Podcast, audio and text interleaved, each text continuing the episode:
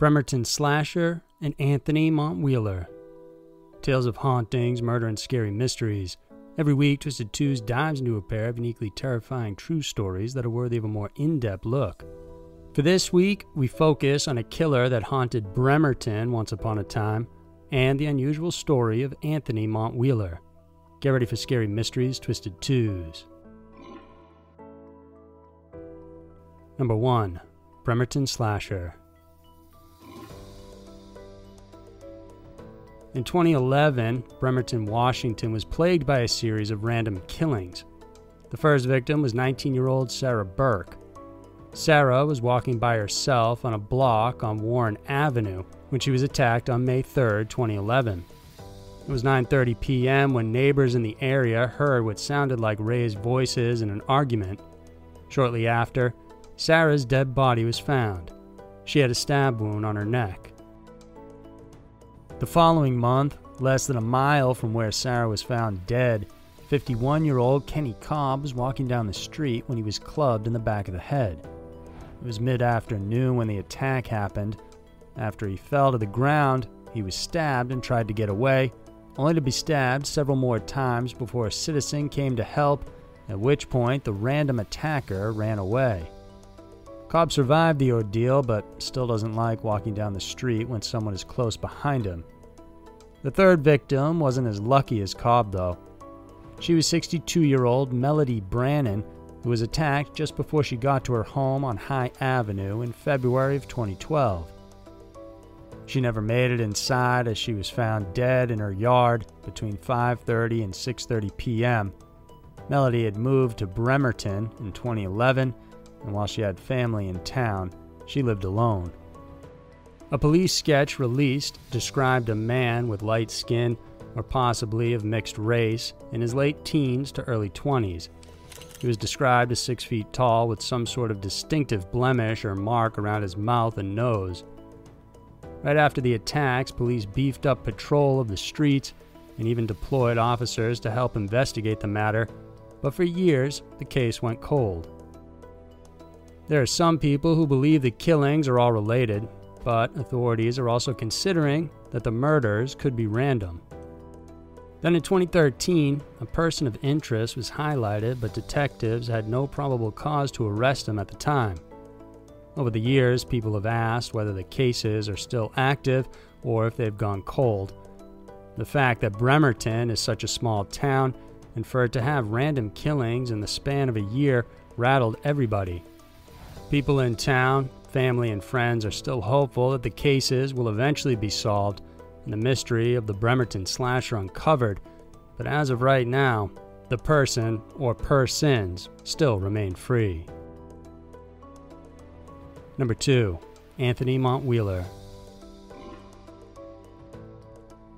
In 2016, Oregon officials decided Anthony Montwheeler should be released from the Oregon State Hospital. Anthony said he faked his mental state for over 20 years in order to avoid prison time. After he was released, Montwheeler went ahead and killed two people. He was arrested, and yet he still proclaimed not fit to stand trial and sent to the hospital once again. Ten years from when he was released, in 1996, Montwheeler was accused of kidnapping his ex wife and their three year old son. He threatened to kill them as well as himself, he was arrested for this, and while in jail, he tried to kill himself, telling everyone about the demons inside of him. During the trial, he pleaded not guilty due to reasons of insanity. There were differing opinions whether he met that criteria.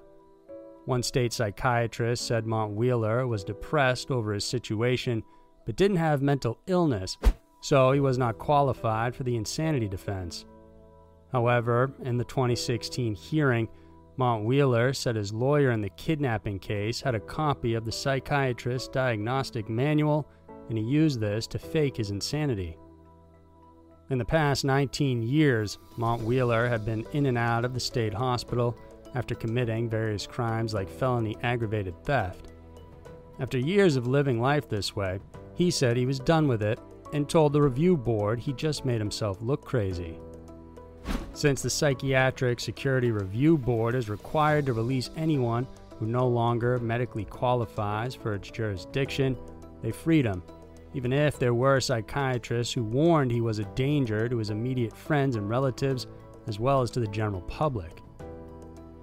Then in January of 2017, Montwheeler kidnapped his ex wife, Anita, close to her home in Weiser, Idaho.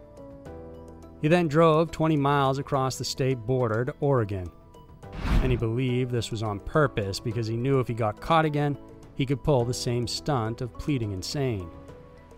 Once the two reached a Sinclair gas station, he prepaid for $40 worth of diesel gas, got two bottles of water, and even told the clerk to have a good day.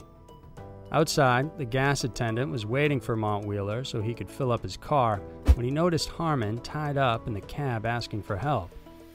He ran back inside and told the clerk to then call the police. Montwheeler calmly filled his car with gas and prepared to leave. The attendant ran back outside and yelled that the cops were coming. That's when Montwheeler grabbed something from under the driver's seat and then he stabbed Anita in her neck with a knife. Several customers tried to help Anita, but Montwheeler managed to fend them off. He then sped off and shortly after crashed into the vehicle of Jessica and David Bates. When police got to the scene, Anita was pronounced dead. In the vehicle that crashed against Montwheeler, David was instantly killed while Jessica survived with severe injuries. Montwheeler only had minor injuries in the collision. He was then taken into custody. Police searched his car and found zip ties, duct tape, rope, binoculars, and a black nylon scabbard. The bloody knife was also in there as well. Montwheeler's case remains controversial for his use of the insanity plea. Whether he can be held liable for lying in his initial insanity plea or not remains to be seen. His new trial is set for this July. So, there were two of the scariest and most insane stories around. The world can be a crazy place, and Twisted Twos is always sure to show you why. If you like this video, then please remember to subscribe to our channel and consider supporting us on Patreon. We have new videos coming out every Wednesday and Saturday for you to check out. Thanks for watching, and we'll see you soon.